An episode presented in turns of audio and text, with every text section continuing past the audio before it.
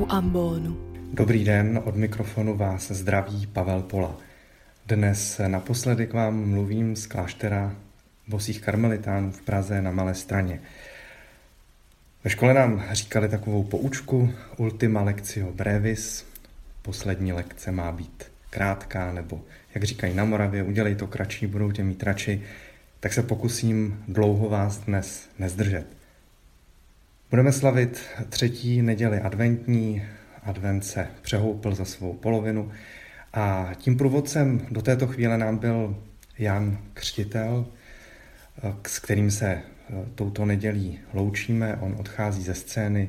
My víme, jak ten jeho životní příběh dopadl, že byl popraven, respektive zavražděn králem Herodem. Já jsem si eh, kladl vlastně otázku, jak ten Jan asi eh, mohl vypadat, nebo ke komu by eh, mohl být dnes přirovnán v té dnešní společnosti. Jan Křtitel, mladíček, trochu extravagantní, sotva 30-letý, který vyšel kam si za město k Jordánu, do pustiny, vycházel za ním celý Jeruzalém, jak čteme, přitáhnul davy a oslovil je tou svojí myšlenkou nebo nějakou svojí vizí. Napadl mě Mikuláš Minář, který eh, vytáhl ty davy na letnou, který doslova zmobilizoval do jisté míry naši společnost. Jan Křtitel byl taky podobně mladý, plný energie, měl drive, dokázal pojmenovávat bolesti a problémy té jeho doby a eh, lidem to nějak rezonovalo, lidé zatím šli, on jim ukazoval jakousi cestu k naději, otevíral jim vlastně naději z nějakých možná pro ně bezvýchodných eh, situací životních. Víme, jak skončil, kritizoval střed zájmů eh, krále Heroda a ten ho prostě nechal odstranit. Ta Janova velikost nebo popularita, tak se můžeme ptát, v čem spočívala, protože on skutečně to byl velmi mladý člověk a nestudovaný. Já myslím, že nám na to dává odpověď eh, ten text eh, Evangelia, který budeme číst teď v neděli, kde vlastně proběhne takový krátký rozhovor, je to z eh, první kapitoly Jana. Tam se za Janem vypraví kněží a levité z Jeruzaléma a ptají se ho, kdo jsi. On to vyznal a nezapřel. Vyznal, já nejsem mesiáš.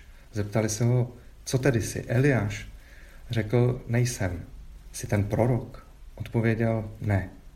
Řekli mu tedy, kdo jsi, ať můžeme dát odpověď těm, kdo nás poslali. Co říkáš sám o sobě? Řekl, já jsem hlas volajícího na poušti. Vyrovnejte cestu pánu, jak řekl prorok Izajáš. A tak dále. Ten text ještě pokračuje. Myslím, že zde leží ta odpověď na to, čím vlastně byl Jan takovouto osobností. On věděl, kdo je, kdo jsi, kdo jsem. To je jedna z těch klíčových životních otázek, ne vůbec ta nejdůležitější, na kterou jak si hledáme odpověď tím vším, co žijeme. A Jan odmítl eh, zneužít tu popularitu, odmítl zneužít příležitosti, které se mu nabízely k tomu, aby se vydával za někoho jiného, k tomu, aby možná trochu eh, jak si nafouknul to své ego a užil si trochu slávy nebo eh, jakési pochvaly. Zaznívá tam nejdřív, kdo není. Nejsem Mesiáš, nejsem Eliáš, nejsem ani ten prorok, což byla ta všechna očekávání židovského národa.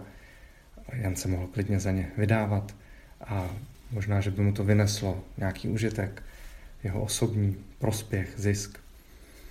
Kdo není, to eh, je vlastně důležitá část té cesty eh, za tím, eh, za tu otázkou, kdo jsem, kdo nejsem. Je to jakýsi, jakási negativní cesta, nebo v teologii se tomu říká via negativa, nebo apofatická cesta, cesta odkládání jakýchsi falešných obrazů, je to bolestné odkládání, je to ztrácení iluzí, to jakýsi zápas eh, o vlastní identitu.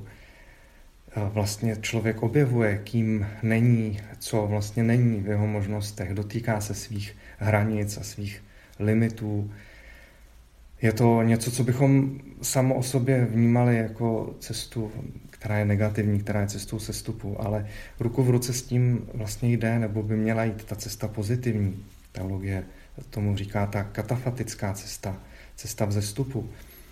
A Jan o sobě nakonec prohlásí, já jsem hlas, což je obraz v Janově evangeliu, je Ježíš označován jako slovo, Jan sám sebe označuje jako hlas.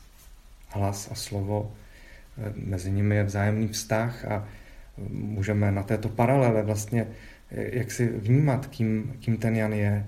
Je ve službě tomu slovu, je v jakémsi blízkém vztahu a zároveň, zároveň podřízen, zároveň vlastně ví, eh, že tady není jenom sám za sebe. A tak to, že Jan objeví kým je, že si dovolil vlastně zatím za touto otázkou jít a my víme, že byl velmi nekonformní. Jeho otec byl Zachariáš, kněz v Jeruzalémském chrámě, patřil k aristokracii a Jan odešel do pouště oblečen ve velbloudí eh, kůži a žil vlastně velmi extravagantním životem, dalo by se říct, možná až trochu podivínským. Přesto šel za tou otázkou, kdo jsi. A ta otázka, kdo jsi, je vlastně spojená s tím, kdo je Bůh, protože to, jaký je tvůj Bůh, tak takový seš i ty. Je to vlastně jedna a tatáž cesta, cesta objevení sebe sama a cesta objevování Boha, boží velikosti, boží krásy, boží nádhery, boží přítomnosti cesta, která nás vede k Vánocům, přestože ta adventní cesta je možná víc tou cestou negativní, tou cestou sestupu, tou apofatickou cestou. Ubývá světla a možná taky ubývá našich iluzí, možná ubývá našich sil. A Vánoce jsou jakési odražení se ode dna. Možná to, že se dotkneme té nejhlubší eh, jistoty, totiž to, že Bůh je přítomen, že přišel do tohoto světa že se stal člověkem, že se nám stal podobným a velmi blízkým. Tak eh, kež nás eh, ta adventní doba k tomuto bodu dovede. To vám ze srdce přeji. A také bych vás rád pozval na setkání, eh, které proběhne virtuálně. Bude to setkání všech, kdo se zapojili do toho projektu Ambonu. Bude to v toto pondělí v 18.30 je to eh, pondělí 14. prosince a odkaz najdete na webových stránkách fortna.eu. Proběhne to online na platformě YouTube. Pravděpodobně bude možné se zapojit i s nějakými dotazy do této diskuze, do tohoto setkání, kterým ten letošní projekt u Ambonu uzavřeme. Mějte se dobře.